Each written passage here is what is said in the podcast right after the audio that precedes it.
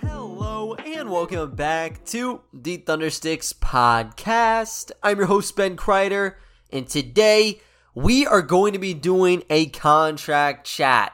Sam Presti is going to have a lot of different players to make uh, calls on, not just this offseason, but in the next one too, as well.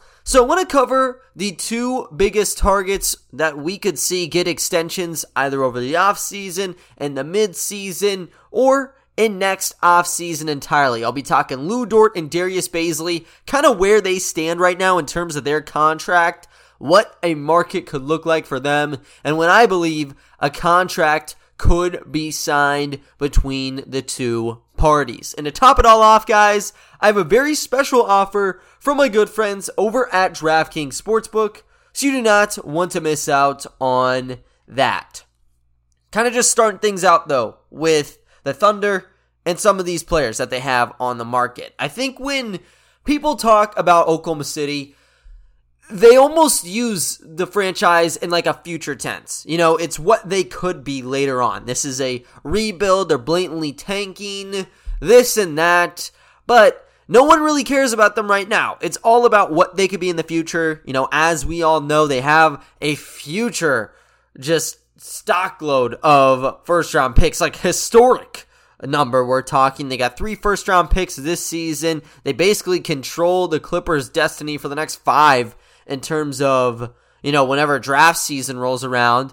So they're looking very solid, and they're at a point where, you know, you're going to see even more young players come into the fold. So they're still in their infancy stages, yes, but I think people have kind of forgotten that, you know, there's already sort of a core forming here. You know, there's been really two seasons of full on rebuilding. The Chris Paul year was kind of like that bridge year where I would say it was a rebuild, but at the same time, you know, they were very productive, just kind of passing off the torch. You know, it was a very good season for them, but they've been all on deck the last two seasons, and they've been able to create some really good players out of it. SGA has spread his wings out, leading the NBA in drives, one of the top penetrators in the game, and, you know, he's still fairly young. He's going to be moving on to his actual, like, max contract next season, but he's done a hell of a job with Oklahoma City to this point. And then you have some other additions as well uh, that have really been able to make an impact to where you have not just SGA, you have guys like Josh Giddey, Tre Mann's looking nice, Lu Dort, Bazley. These are players that you can kind of continue uh, to build long term whenever you are looking to make a splash in the playoffs. But obviously, they got to make some calls on them. Prior to this point, everyone was on rookie scale contracts. It didn't really matter much. You could pick up Al Horford, Kemba Walker, buy him out, and it really doesn't matter. It's kind of going to change because now all these youngsters that OKC brought in during the Chris Paul time are going to be getting paid. They're finishing their four year contracts. They're going to get off that rookie scale deal, and it's going to be time for extensions. That means that OKC is going to have to step a little bit out of their comfort zones and they're going to have to make some of those pivotal decisions. The biggest one has to be Lu Dort. We all sort of know the story with Lu. You know, comes in as a two way signee with the Thunder, goes undrafted out of Arizona State, former five star prospect and he was dominant with the blue. He averaged 19 and a half points with them across 13 games. One of them was a 35 point just clinic. He gets the call up to the Thunder, and he basically never let it up. I think his debut was against the Minnesota Timberwolves. He got to close the game out, and he had one of the biggest plays. It was kind of just foreshadowing what he would have become, but it was like a loose ball in the backcourt. Seemed like Minnesota was going to get on top of it, probably call a timeout. Instead, Lu just pounced on the basketball, made a game altering play, and pretty much swayed the outcome of that one. Never let up past that point. Just continued to get a stronger and stronger place in the rotation. He was starting prior to the uh, COVID outbreak we saw. And then he was just the obvious contract conversion heading into Orlando. And had James Harden not rejected his shot at the buzzer, OKC could have defeated the Rockets game seven and had moved on to the second round. That would have been one hell of a story. Obviously, it didn't come into fruition, but he was a breakout candidate as a rookie, looked really good last year. And this season, he was averaging a tick above 17 points per game when he did play. I played 51 games there. Every single one of them was starts. Same in his sophomore campaign. Basically, he has been one of the key cogs of the franchise to this point. He's going to be making $1.9 million next season, but then the contract officially concludes. And here is the kicker with Lu, and this is why his deal is very interesting, and he might be the most uh, interesting candidate that we will see from this 2019 draft class. Because a lot of these signees they come attached with bird rights and they're going to be restricted free agents when they enter um, the free agent pool. But due to how Lu's contract was structured because he wasn't a first round pick a second round pick he was an undrafted signing that got converted he is not going to be a restricted free agent. He is an unrestricted free agent next offseason if OKC does not lay out an offer. And that is big time because he's not a guy that you can kind of wait on because he's going to be on his own schedule. If he really likes a contract from, let's say, like the Celtics or whatever team it might be, the Pistons might throw him a Godfather offer. If OKC gives the same exact offer, but he likes Detroit more, he can go to Detroit. It's not a matching system, and it basically means that Lu Dort could be let's say 28 years old going into his second contract. It's a unique situation for a pretty unique player. And that kind of makes him a pretty high priority, you would think. And this was something that was noted in both Lu Dort's uh, exit interview and Sam Presti whenever he had his two hour long presser. Now, when Lu talked about it, he kind of kept it short and sweet. He said that he'd leave it up to his agents, and that was that. Like the business side, he'll leave it over there. He didn't really touch up on the team. Everything indicates that he really likes being in Oklahoma City, but he kind of just gave that typical business answer that you really can't nitpick or anything. That's just the safe way to go about it, you know. Uh, but for Sam, he did address it, and it sounds like there will be some discussions with Presti. You know, he talked about Dort's current deal, but he also talked about some other like underlying factors that could get in the scheduling of when Dort could get a contract lined up. And this is the direct quote from him. He said, We'll definitely have a conversation on that. I don't know when that will. Those conversations will really kind of pick up, but we will have some different options. I don't want to get into all of them, but the most important thing in those situations is trying to understand where everybody is coming from, and you need to work together. So that one kind of indicates that, yes, there is that chatter now. Um, just for some context, he was talking about Dort's contract extension there. And I think it's kind of just a meeting of the minds and trying to kind of get everything settled there. One thing, though, that also kind of got blotched in some highlighter from me he talked about the NBA's collective bargaining agreement and how it could be shifted in 2023. And basically, that is one of the determining factors in what you'll see in the salary cap and kind of just the impacts on how teams are going to be able to use their salary, how deep they can go into luxury tax, repeater tax. It can be big. And it's one of those things where you make agreements not just with the organization, but there's also like player deals structured 40% of revenue goes to contracts, like that kind of stuff. So that kind of occurring in 2023 is a bit unfortunate for this situation because OKC is kind of lined up to make their big move in 2023. They don't have much in the books right now. Basically, the only big contract they have secured is SGA. Everybody else in the 2023 24 season is on a rookie scale contract, and a lot of them are on team options. Now, I'd argue and probably say that like all of those get picked up. So let's just say they have about $55 million that's going to be locked up. Well, the current salary cap is $122 million, and that's for next season, not two years out. Two years out, it could be $130 million. That's 80 mil they have to spend and then you tack on maybe some rookies that they'll bring on.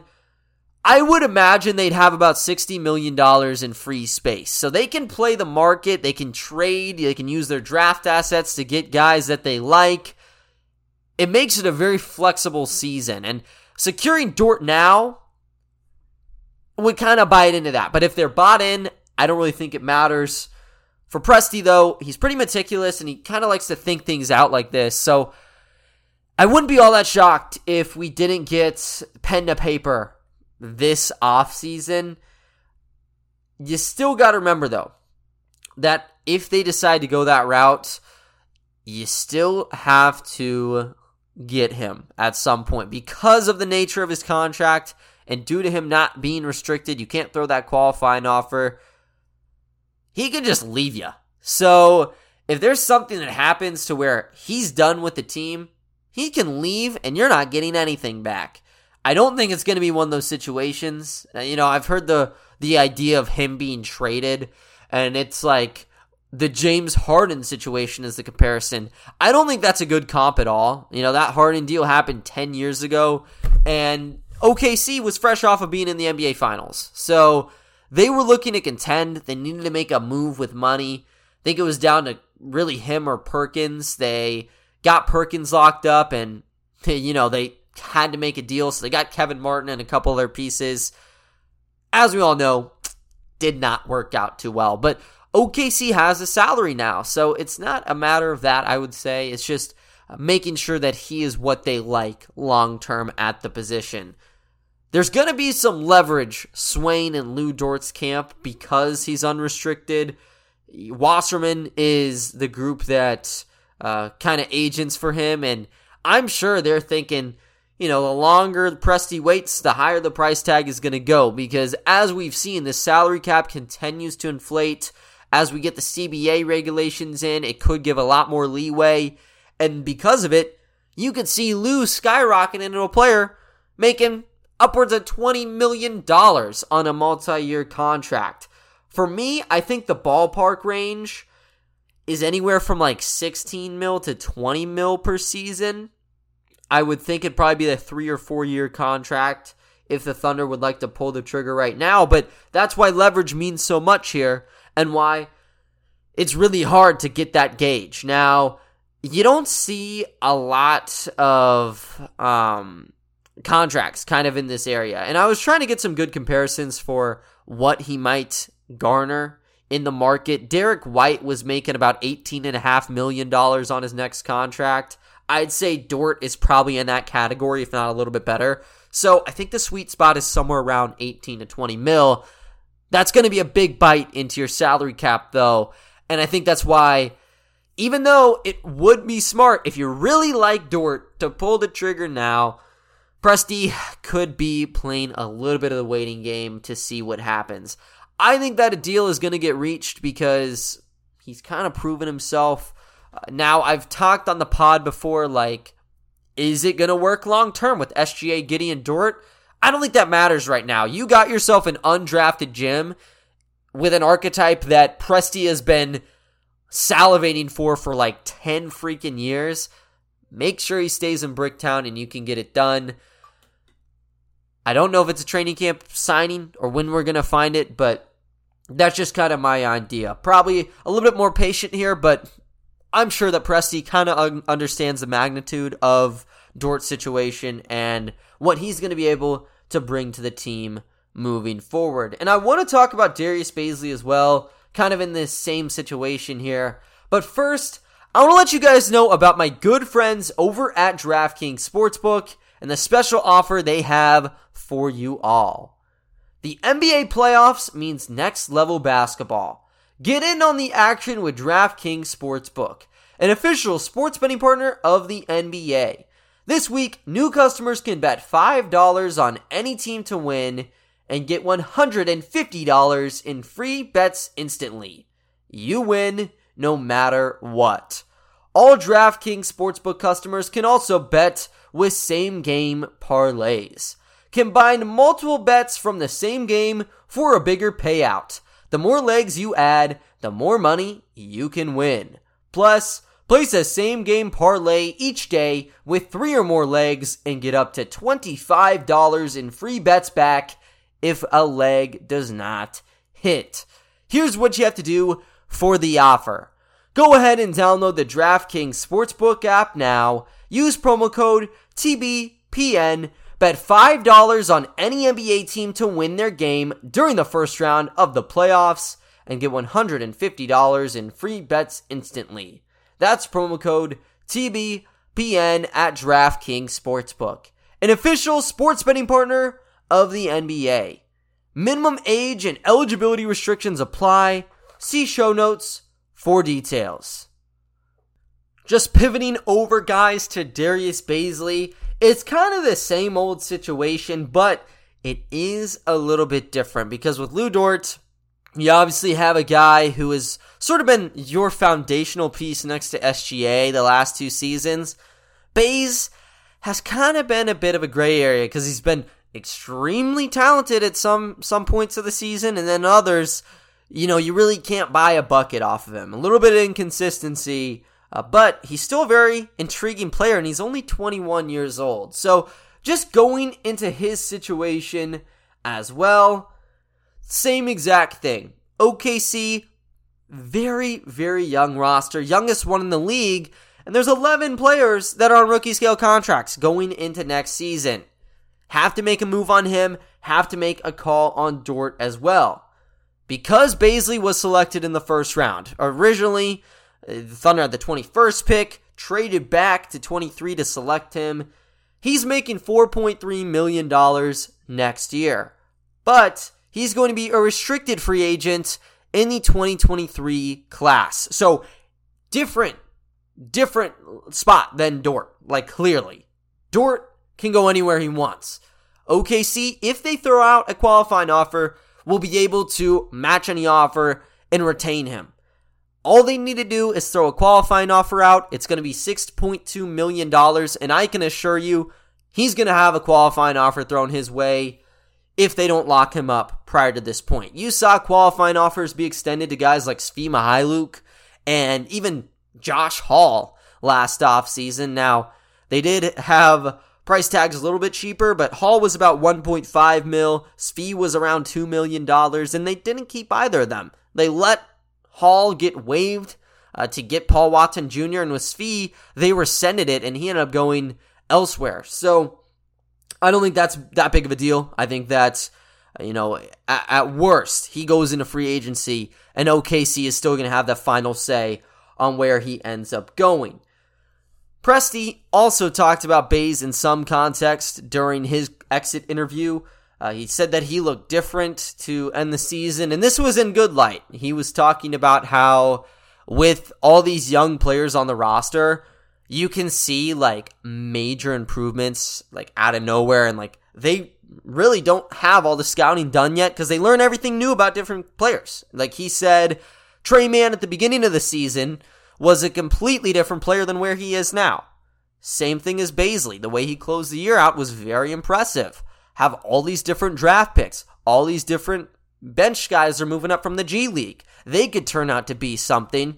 So, he's talked about how he did a really good job ending things, but just like Dort, he mentioned the CBA and just how the contracts work. He said that stuff, which is contract negotiations, is like ground cover compared to the things that when you're at the stage where we are, going into our second draft, we reposition the team financially on and off the floor.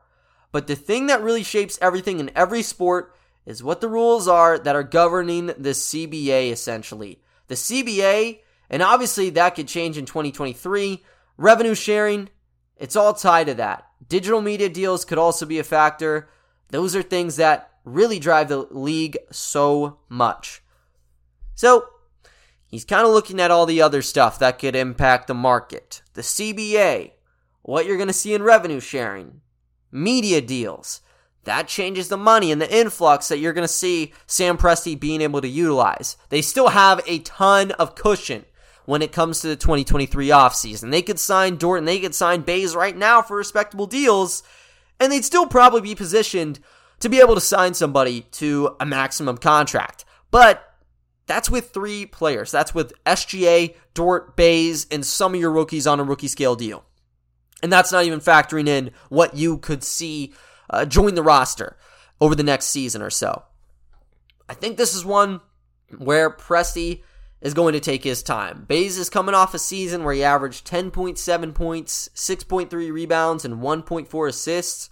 He was a primary starter, but you have to remember to begin the regular season, he was kind of at an all time low. And this happened in his sophomore campaign too, where he had a really strong, like, January. You saw him strum up like three consecutive double doubles, but then he kind of fell off the face of the earth. And he kind of came back in a sense, but it was always the tale of he had four really good games in a row. There's no way he gets it to five, right? And you'd see him kind of dip up and down for like three three game spans. This season, he kind of got back into the groove post All Star break, and he was actually one of their better players. When you were looking at who could be a cutter for you, Bays was always the guy. He seemed to have his head uh, kind of tapped in when it came to rebounds, and even from downtown, he started hitting them, and the confidence levels came back up. Bays is still kind of a question mark, though, in that area. Bazley looked very good as a rookie in the bubble. Um, he had some moments where he was slashing to the basket, of course, but the three level scoring ability was the real moneymaker for him. You saw it when he was at Princeton uh, in high school, you know, when he was able to hit those three point shots, translated over uh, to Orlando, and that kind of opened the door for him to tap inside. That's what we saw to close the year, and you saw him kind of turn back into that three level force. He's a very good player when he's able to score from all three levels, but when he's not able to hit the three point shot and he's kind of just relegated to shooting around the cup, that's when you start to see him kind of flail a little bit because he's not taking high quality looks. Defenders start to sag off on him, and the extra step or two he might be able to get if they're kind of playing up is just completely axed from the conversation. So he needs to be able to hit threes. He's still a very good bench producer at the bare minimum. I think you have to look at this whole roster though when you kind of think about Bazley's outlook. Dort is kind of a man on his own. Like who else is in that category with him? Maybe Aaron Wiggins, Kenrich Williams, but that's not a good comparison. I think Dort is clearly better than Wiggins and Kenrich Williams, and he's also younger basically. He might have like a year over Aaron, but it's not that significant. With Bazley, there's a lot of competition at the four spot. Aleksej Pokusevski is one of the big ones. You have Isaiah Roby, who also is going to have a decision made on him. And then you have Jeremiah Robinson Earl, who, yes, he's been the starting center for the Thunder, but Daigneault has talked about wanting to move him down to the four after he recovered from his injury. That's where he was playing in some stints next to Sarr. I think that's where we could see him settle. So there's options at this power forward spot. And if they're able to get that center locked up, that's when you get into the conversation of how do you make this like rotational gymnastics work out? Because you have Bays, Poku, JRE, and potentially even Roby. I think the biggest one though could be the draft. You look at these slate of prospects. At number 12, Jalen Duren's kind of the guy that would get you at the five. That's where you talk about JRE sliding and such. But at the four, that's almost like three out of the top four prospects, depending on how you want to move Chet. Chet, he's a center, but he could also play the four, I think. Same with Jabari Smith. Paolo, say is more of a three, but he could also play at that power forward position. If you get a guy like Jabari or you get someone like Chet, well, I think he immediately jumps up to the top of the priority list. And a guy like Bays, even though he's very good, um, you know, he'd be thrown into a really big battle for minutes, and that could lead to, uh, you know, some decisions having to be made. So, with that being said, I think there's just way too many question marks on Bays right now to actually throw him an offer. And if you're going to throw him one, I think it's going to be a decent cut of money. Kyle Kuzma is my comp. He got paid um, 13 mil per year in his Wizards extension. It was a three-year, 39 million dollar contract. Now he is a little bit on the older side, but the numbers I think are pretty relatable. And same goes with the play style. Like Kuzma, he's able to put up a fireworks show on one night, and then another night there's literally no fuse. He just can't get anything going. So I would say 13, 14 million dollars, but yet again, I think the agency could be pushing towards a bit more. And because of it, I think that Bays is going to be a definite wait until training camp. If there's going to be a deal made, I think it comes from Lu Dort. He needs to be secured due to his unrestricted status. With Bazley, I I would not be opposed to waiting. I think you need to see how the draft shakes out, even free agency, and then just how he plays out this season. You have his restricted free agency rights. So if he knocks it out of the park this season, he solidifies himself as a consistent threat. Well, you threw that out to him. You gave him the restricted status. So you can pick him up on whatever the best deal is. I don't think that's something to fret about. $6.2 million to ensure you have that final say is really nothing for NBA money, as crazy as it sounds. So, yeah, I think that just like Dort, this is one that will take some time. So, I would assume that a lot of people are going to be talking about this over the summer. Now, it's sort of a hidden combo because you have the draft lottery in a couple weeks. You have the NBA draft in a month or two, and then you start rolling into training camp. But post draft, I think that's when people will begin to talk about Dort and Bays. I don't know if anything's going to happen yet, though. I think the waiting game is how Presti likes to play things like this. And because of what seems to be a really thought out game plan for the next two seasons, I feel like they want to wait until the last moment to kind of get those deals done and set the table for the 2023 offseason. Every sign is indicated that they're looking to be a big player that year. They're going to have SGA and Giddey with another year or two of experience. Same goes with Dort and Bays if they stick around, and they're going to have some extra draft capital to go along with it. So that's sort of my take on what we have seen uh, with Dort, with Bays. There's going to be extra players that will be thrown into this. Isaiah Roby and Ty Jerome are two players to keep tabs on. I'll let you guys know and kind of keep you covered as we see more and more um, of this kind of progress. But other than that, though, guys, that is going to do it for today's episode. I thank you all for listening, and I will talk to you all next time. See ya.